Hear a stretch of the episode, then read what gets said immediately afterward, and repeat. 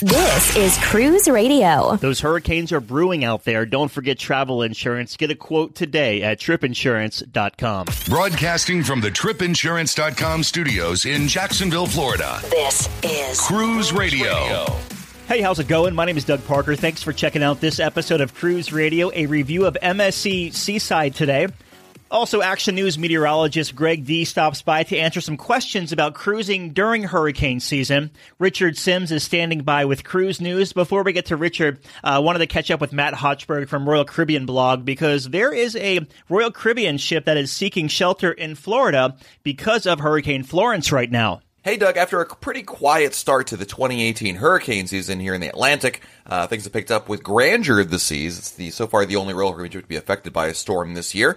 And Hurricane Florence caused Grandeur's itinerary to be changed not once but twice. Initially, she was supposed to do just a five night cruise from Baltimore, Maryland, going to Bermuda.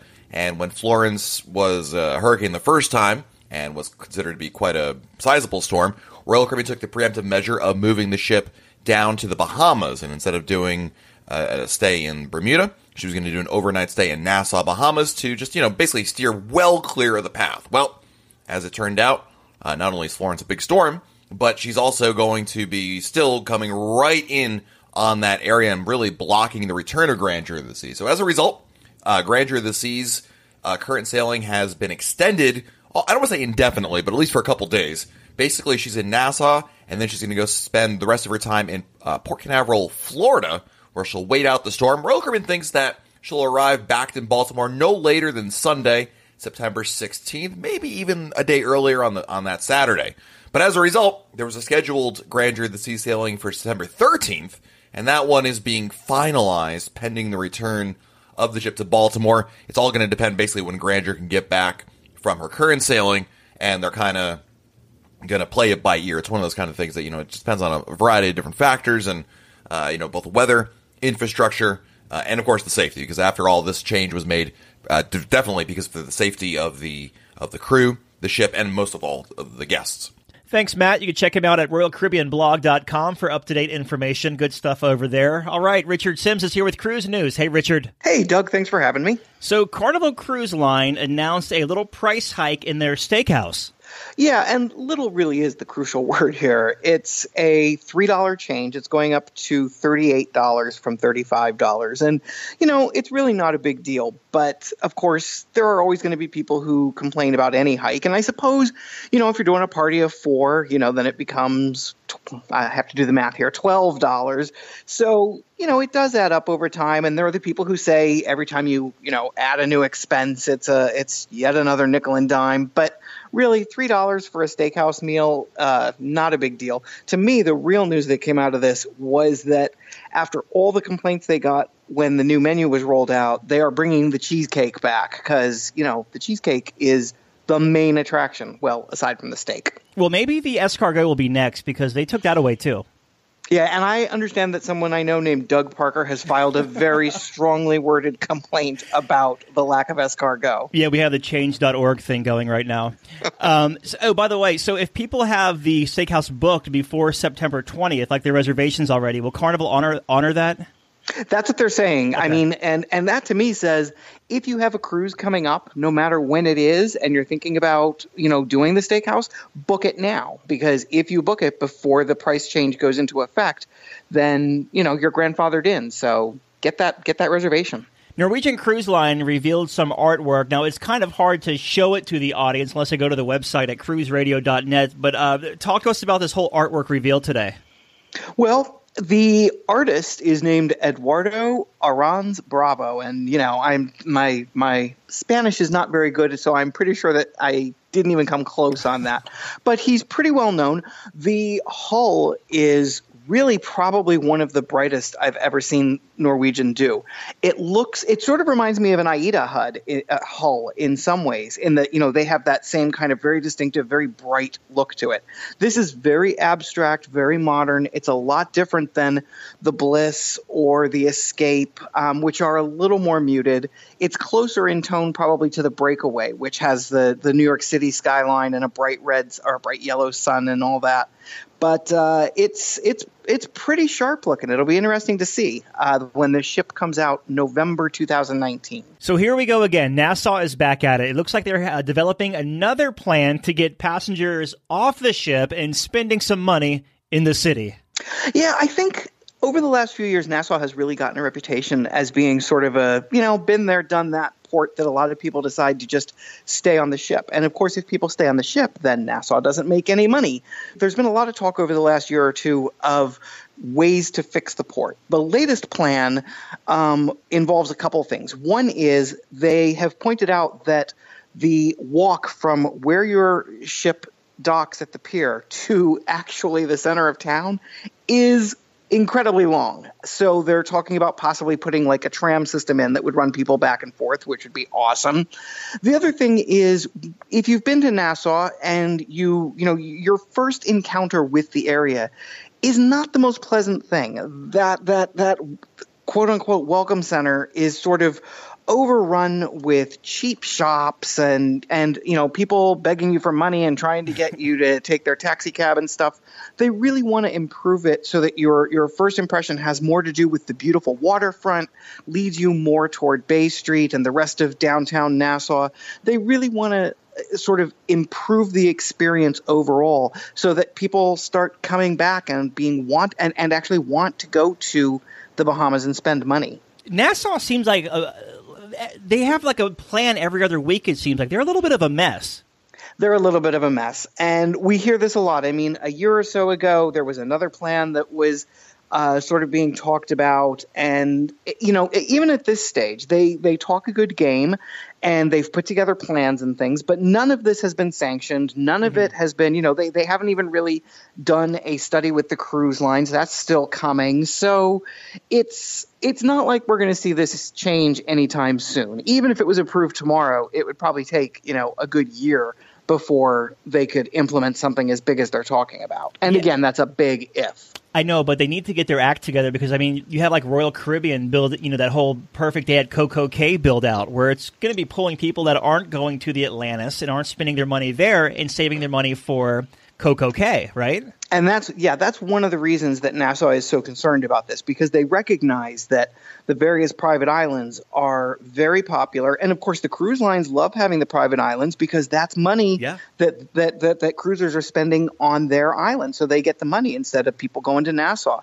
It is it is a big problem, and it's something that Nassau really recognizes. One of the studies that they did said that, and it seemed to be based on not much, but they indicated that if there weren't significant changes made within the next five years, they could expect to see as much as 5% drop off every year.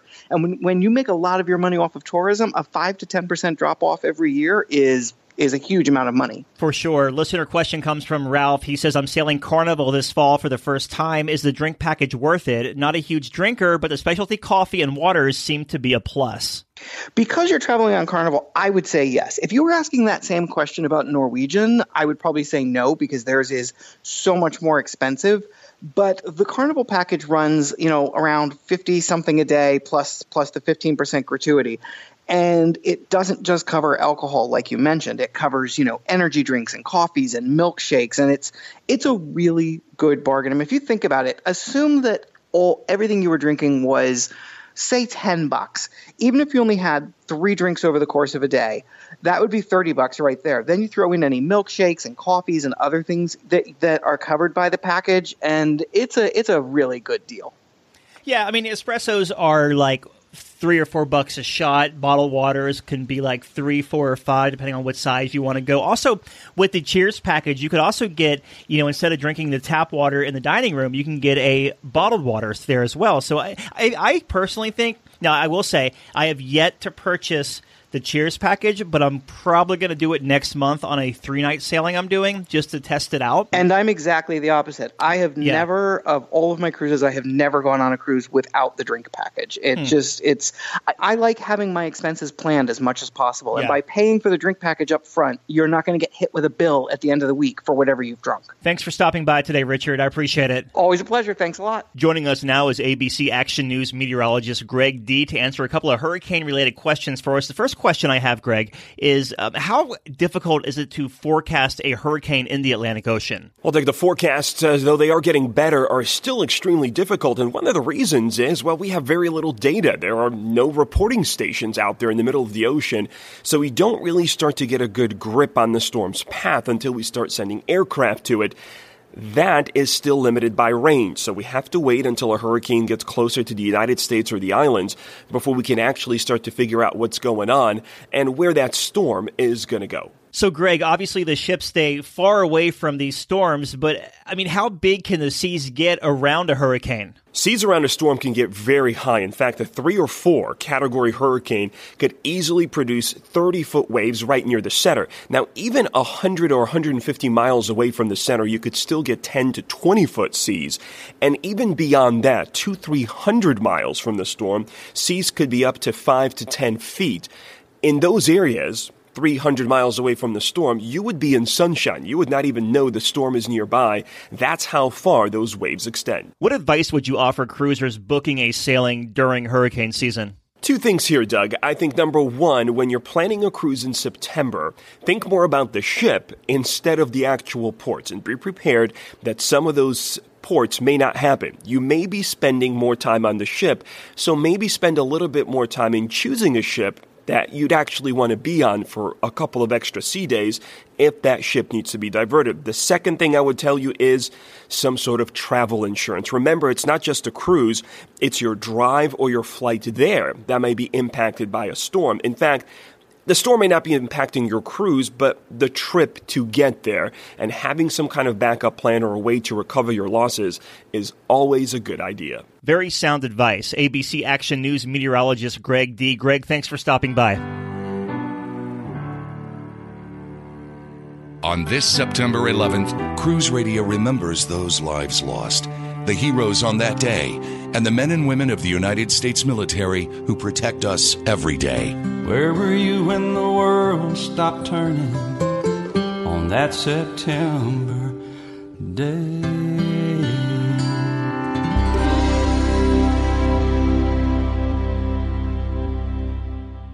When is your next cruise? Where are you going? And what are you going to do once you get there? Market leading specialist cruisingexcursions.com offers savings up to 60% off shore excursions versus cruise line prices. Whether it's private, shared, scenic, historic, or family tours, cruisingexcursions.com has up to 12,000 excursions in over 700 ports worldwide, like Rome, Vatican City, St. Petersburg, Sydney, and Jamaica, just to name a few. You can even bundle your excursions for more savings. Make your next vacation affordable and unforgettable by visiting cruisingexcursions.com. If you have an Amazon Alexa enabled device, ask her to enable the Cruise Radio News skill so you can get daily updates anytime. Straight from Cruise Radio. Billy is here to share his review of a seven night Eastern Caribbean cruise on MSC Seaside. Hey, Billy. Hey there, Doug.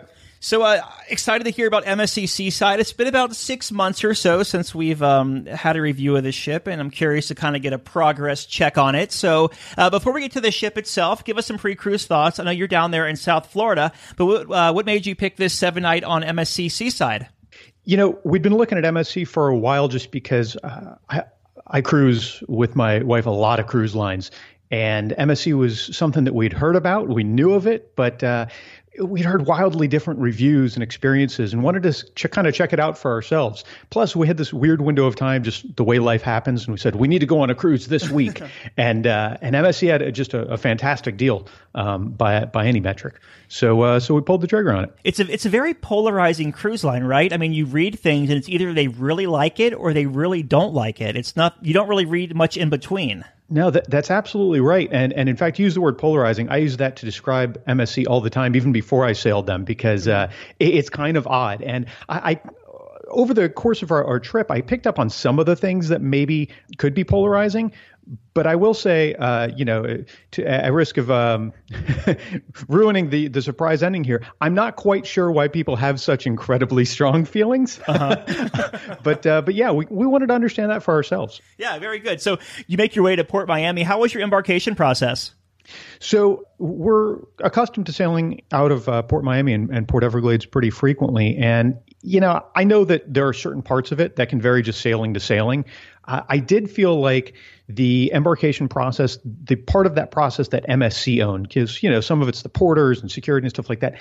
That part it, it was a little bit slow, to be honest with you. It was about an hour from uh, from stepping uh, out of an Uber mm-hmm. to getting on board the ship, and most of that time was just waiting in a line to check in. Once we got to the person to check in, it was they were very quick, friendly, efficient. Everything there was great. Um, one thing that I noticed, and I, I shared this with them, they could easily cut the uh, the wait times if they'd give you an area to uh, or a path to skip the photographer when you're boarding because yeah. not everyone wants that initial photograph. We don't. And uh, and there was no way to skip that which you know I mean you could decline that was fine but you couldn't go around it. So there was some waiting just because of that. But no hiccups during the process. Again about an hour uh, could have been uh, could have been better at that part uh, in, in that way. You make your way on board seaside. What were your first impressions we'd seen pictures. Pictures just don't do things justice in a, in a good or bad way. And, and we were immediately impressed with the design and decor of the ship. It wasn't, I guess, to be honest, I, I, was a little worried that it might be kind of gaudy almost. You know, you see the the crystal staircases and stuff like that. And I, I'm personally not a huge fan of when I see the very Vegas like look to ships. You know, everyone's different.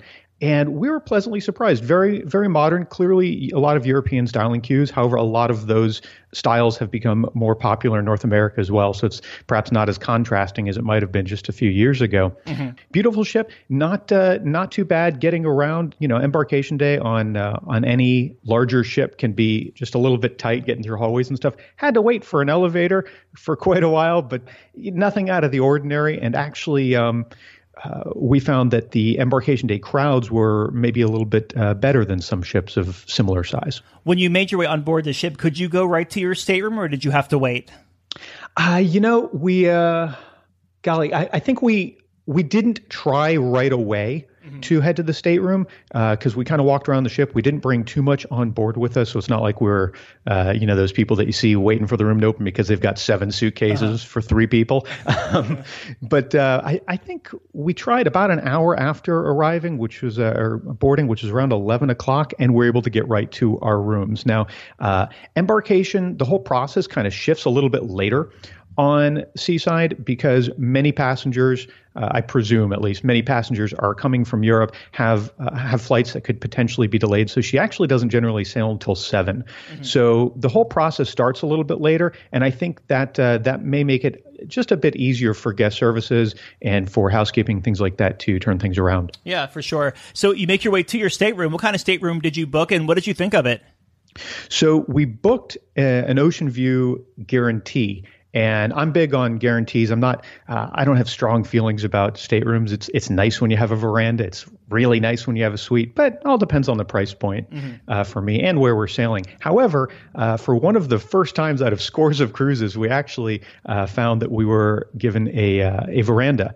And uh, it was well appointed, well laid out. Um, I, I, don't really have um, any complaints about the layout of the stateroom. I heard a lot of people saying that the the showers were kind of an odd shape and that they would hit one elbow while washing their hair. Uh, a little bit of a different shape. I didn't run into that problem. Maybe I just have uh, shorter arms, but uh, overall, loved the stateroom. It was very comfortable. Uh, balcony was a nice size. I always like to test that out because that can vary a lot ship to ship. Um, the one thing I will say, if you are looking to book a veranda on Seaside, look at the deck plans because depending on where on the ship your veranda is and also what deck you're on, you may be looking down onto some of the longer balconies that stick out as well as the kind of promenade mm-hmm. area. And we were on a relatively low deck. I can't remember the number at the moment. So if if you walked right out to the balcony, you looked down onto somebody else's balcony and you could see okay. people strolling along. However, once you took two or three steps back, it wasn't bad. So it wasn't as if it was a privacy um, issue for us. If you were just standing out on the balcony, unless you were right up against the railing, really non-issue. However, it is something to be aware of. It's not quite as much of an issue, or, or maybe at all, if you're midship, because there is less of the ship sticking out past the the balconies below you. If that makes any sense. Yeah, for sure. Uh, let's transition here to dining. Um, let's talk about. We'll start at the buffet because that's one of the things that people either really like or really dislike. So, what did you think?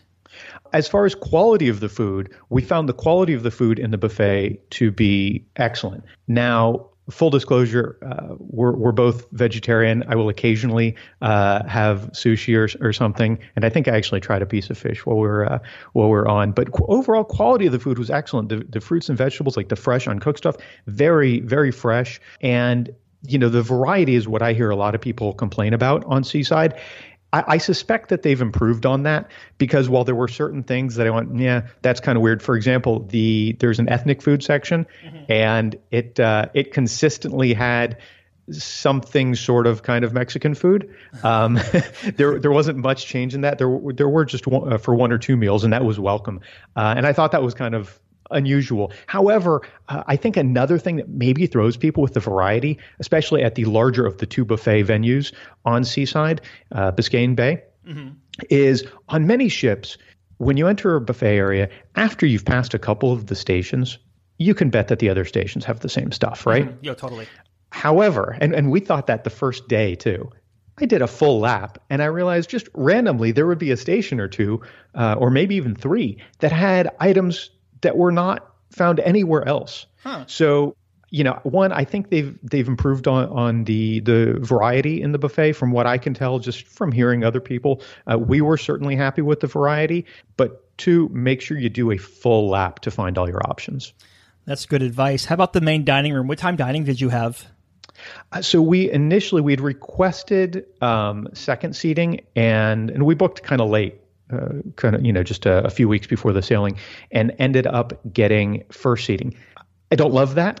Um, we strongly prefer to eat late, and I went to ask if we could be waitlisted or anything like that, and it, it's almost like when you need to change an airline ticket, you just see someone furiously typing away at a keyboard, looking at a screen, you know, uh-huh. cocking their head, typing in, and uh, and then they were nice enough to uh, accommodate us with. Um, uh, I believe they call it anytime dining. They, it, it's interesting. They actually have kind of two different varieties of that, whether you're a yacht club or not, similar but different. So we got the non yacht club variant, but it still meant we were able to uh, just go whenever we wanted and uh, and eat. Being that it was just two of us, I think the longest we waited for a table was maybe a minute. Oh wow, that's that's excellent.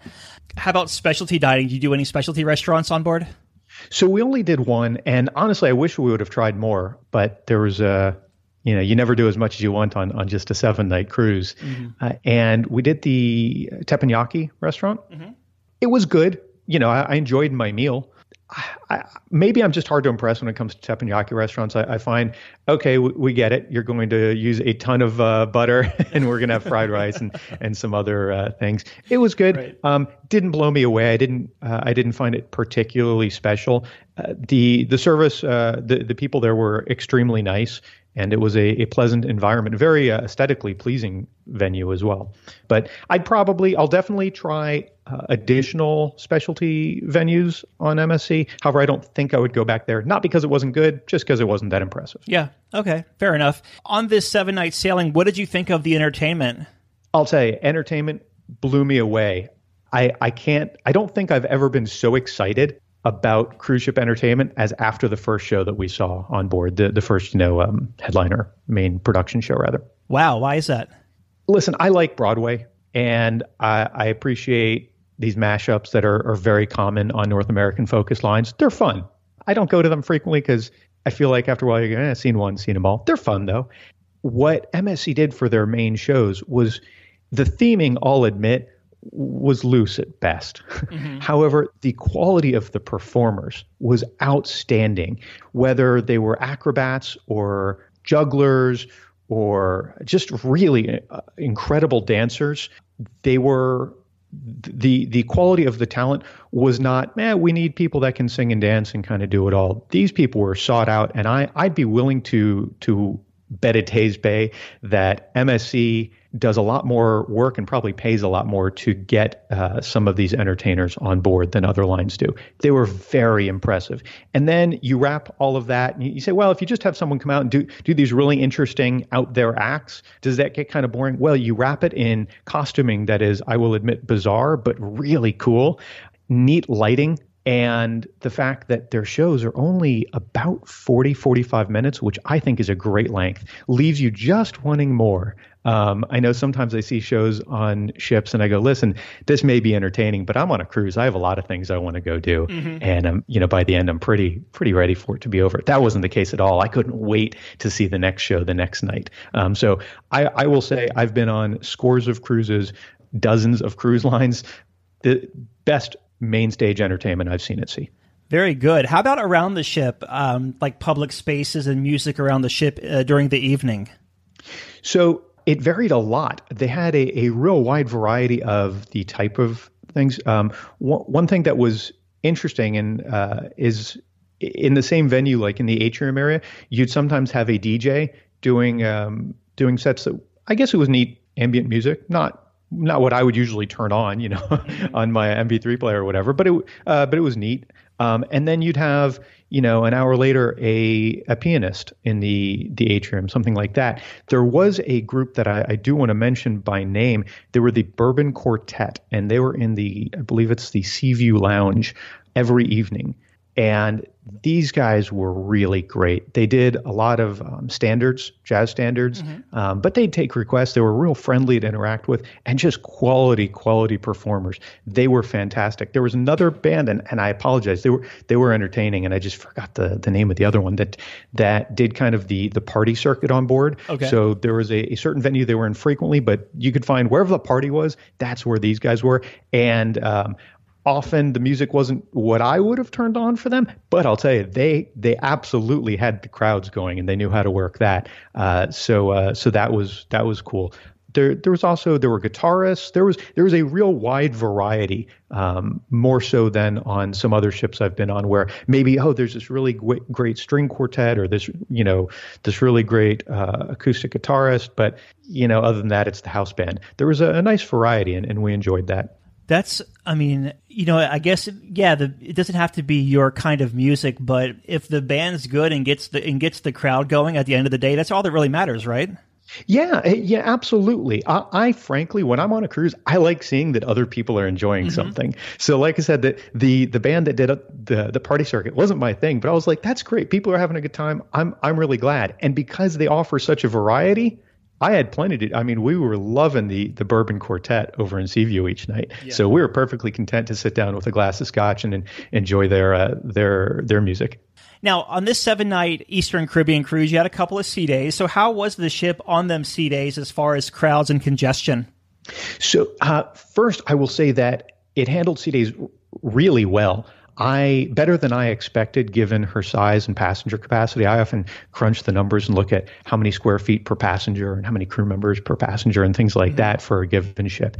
And uh, I was pleasantly surprised. I, uh, don't get me wrong, y- there were a lot of people on the ship and and you saw them out and about, but it was never an impediment to uh, getting a drink uh, very quickly, I might add, uh, or getting uh, uh, getting something to eat, seeing a show.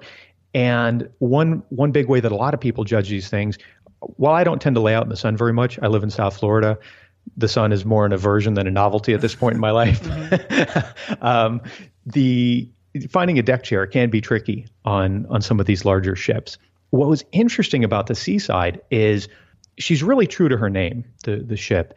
Um, every place you go on that ship, there's a beautiful view of the ocean inside and out.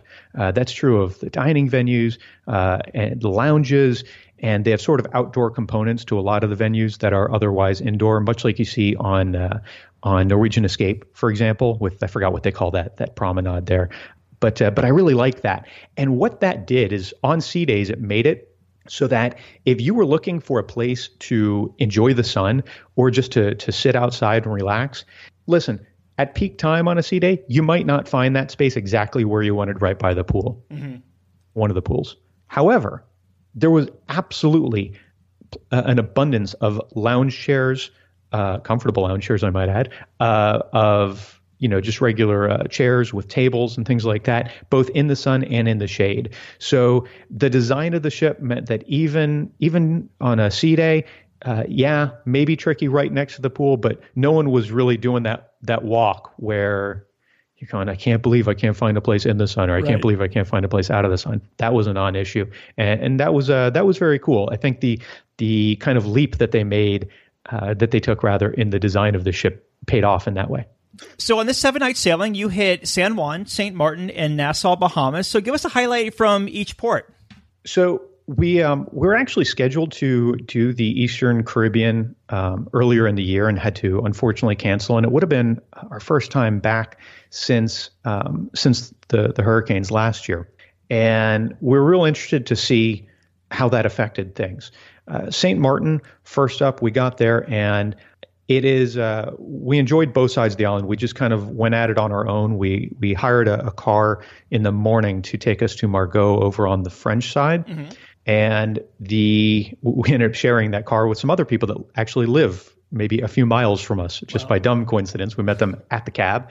And uh, we we got to Marigot and it, the the one thing that was a little disappointing was a lot of the, the little bakeries, the patisseries that you might be able to grab breakfast at or enjoy coffee at. A lot of those had not reopened since the storms.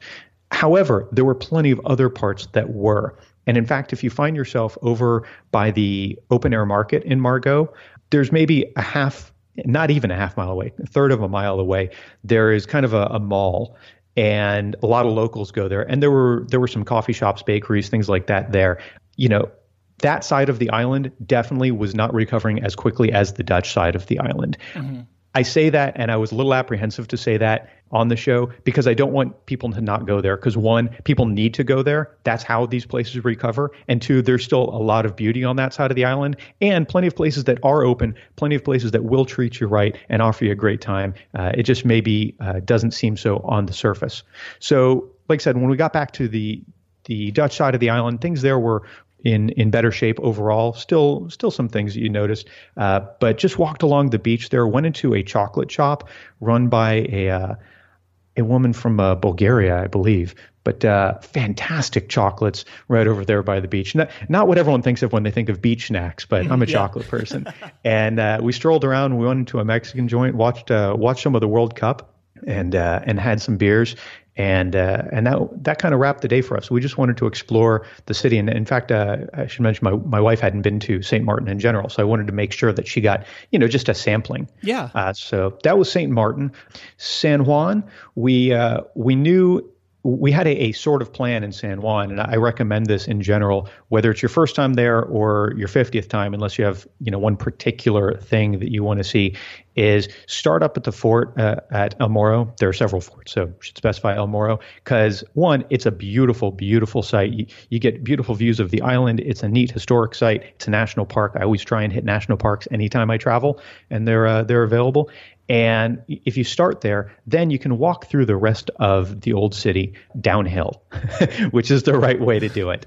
And so, walking through the old city, we stopped at uh, Barrachina and had a had some mofongo uh, and some drinks, and that was a great stop.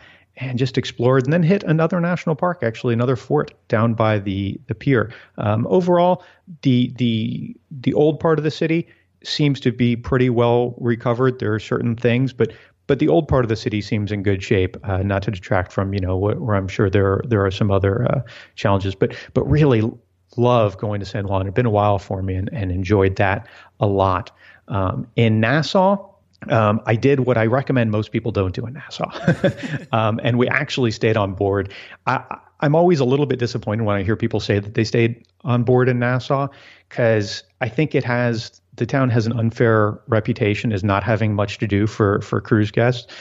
I, I think there's a ton to do there. Um, I, however, have one done it a, a lot, and two had an opportunity and an appointment to explore the yacht club on that particular day. So uh, for for those reasons combined, we ended up staying on board. But but uh, you know, don't do what I did. There there there's some great things to see there. You know, you've got the Pirate Republic Brewing, you've got uh, a distillery. You you can there are a number of uh, resorts that you can enjoy their beaches or just go over to Junkanoo. So don't be like Billy, explore Nassau. But uh, but we stayed on board that particular day. Do as I say, not as I do. Absolutely. Yes. Very good. You make your way back to Port Miami. How was your debark process? So debarkation was uh, was actually pretty smooth. Um, I I really have no uh, no complaints there at all. Um, they they did one thing that and and Doug, maybe you tell me, maybe other cruise lines have done this, maybe every cruise line does this, and somehow I just didn't notice. But you know, you get your your luggage tags the the night before, Mm-hmm. and you got to remember what number, color, letter, Uh-huh. animal in the case of DCL, whatever the the case may be. And I'll I'll admit I forgot before. Uh, it's happened I think twice that I get off the ship in the morning and I go, well, my bags are there somewhere, or they start calling numbers and my wife says, oh, what number are we? And I go, I, I'm not I'm not sure. um, so MSC does something that I thought uh, was excellent, and I'm actually looking at it here on my desk as I talk to you there's a part of the uh, the adhesive luggage tag that they give you that they give you specific instructions to put on the back of your uh, your your room key, your key card. And it has it's the the color, the number, and then also has a unique number to that exact tag to match it with the exact uh, bag that you took that sticker off of. And I thought that was a great thing. So the debark process, they were ahead of schedule. You know, they'll, they'll tell you which things are called when. Uh, gave us plenty of time to have breakfast. We opted to have breakfast uh, not in the main dining room for uh, for the final morning, uh, just because it, it's a little. I, I feel. It, it it can be hectic with people bringing bags and stuff Totally. Yeah. and uh, we were able to get off ahead of schedule. Um, you know, the process once you step off the ship is largely controlled by the the the port authority and, and customs, but that was pretty smooth. There was not this time around a global entry line. They had a sign for it, but uh, they weren't using it. So we waited. I don't know, maybe 20, 30 minutes for customs, but uh, yeah, that, that's not the worst thing in the world. Does MSC make you fill out the blue custom form still? I did not notice that they did. Okay. Like I said, uh, we have global entry, so I don't Oh, generally makes fill them sense. out anyway. Okay. But I, I don't believe so. I, I don't recall other people having them. Okay, very good. That's actually really smart what they do with that luggage tag system because that's just like the airlines, right? With the bags, the bag claim. Yeah, they, you know, airlines will they'll give you something when you, you have like a receipt. Some of them it's part of the sticker, some with a little Mm-hmm. card. But I had never seen a cruise line do that, and it, it's almost like going to Disney World and forget forgetting where you parked. You Right. just don't want to be in that situation. you, you never want to be at that in that situation, and when you find yourself in that situation, it is absolutely at the wrong time. Yeah, like you when are it's not raining. having it. so uh, yeah, it, it it was a fantastic idea. I don't know why everyone doesn't do that. Any first time tips you have to offer folks sailing MSC Seaside? Uh, yeah, keep the balcony thing in mind as far as location. Wasn't an issue for us, but I know you know people have strong opinions on those things. Do a full circle in the buffet in the Biscayne Bay buffet, which is larger than the uh, the other buffet venue, and try everything because man, the variety is is is nuts. The the variety of entertainment, um, the the variety of, of different dining options. So try everything, and uh, you know no cruise line, no ship is for everyone, but uh, our experience led me to believe that most people will find uh, something or a few somethings that they love about this ship. And in closing here, final thoughts of MSC Seaside. Can't wait to do it again. Really, um, you know, there are we take different cruises for different reasons. You know, whether we're just trying to relax or or going with friends. I think MSC was a nice middle ground, and the price point right now is fantastic. So, yeah, we're looking forward to doing it again. Great ship, friendly crew. You know, there were a few bumps in the road that I talked about, but it was it was a great experience. We've been talking with Billy. He, eh, hey, Billy, you actually live blogged through this whole seven night sailing at cruisehabit.com.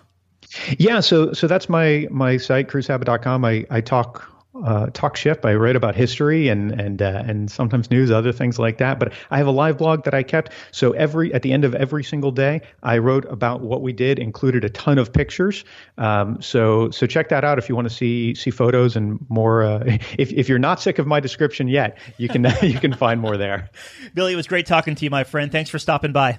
Thank you very much, Doug. A big question we get at Cruise Radio is how do I know if I need trip insurance? Simple answer. If you're getting on a plane, taking a road trip, or getting on a cruise ship, you need to have travel insurance. Hey, it's Doug Parker from my friends at tripinsurance.com. Not, not only does tripinsurance.com protect your vacation investment, but it also gives you a peace of mind in case anything were to go wrong on your trip. How do they do it? They offer three different types of trip insurance policies good, better, and best. One policy for every vacation budget. But it doesn't just stop there. They're up to 40% lower when you shop around on other comparison sites. Plus, tripinsurance.com offers 24 hour customer support before, during, and after your trip, online claims assistance, and travel alerts to let you know what's going on at your destination. But find out for yourself. Check out tripinsurance.com.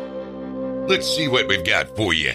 Cruise Radio is produced weekly in Jacksonville, Florida. For partnership opportunities, email Doug at cruiseradio.net. Hear Cruise Radio on Spotify, Apple Podcasts, iHeartRadio, the Stitcher Radio Network, Google Play, or at cruiseradio.net.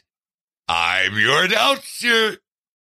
Join us today during the Jeep Celebration event. Right now, get 20% below MSRP for an average of 15178 under MSRP on the purchase of a 2023 Jeep Grand Cherokee Overland 4xE or Summit 4xE. Not compatible with lease offers or with any other consumer incentive offers. 15,178 average based on 20% below average MSRP from all 2023 Grand Cherokee Overland 4xE and Summit 4xE models in dealer stock. Residency restrictions apply. Take retail delivery from dealer stock by 4 1. Jeep is a registered trademark.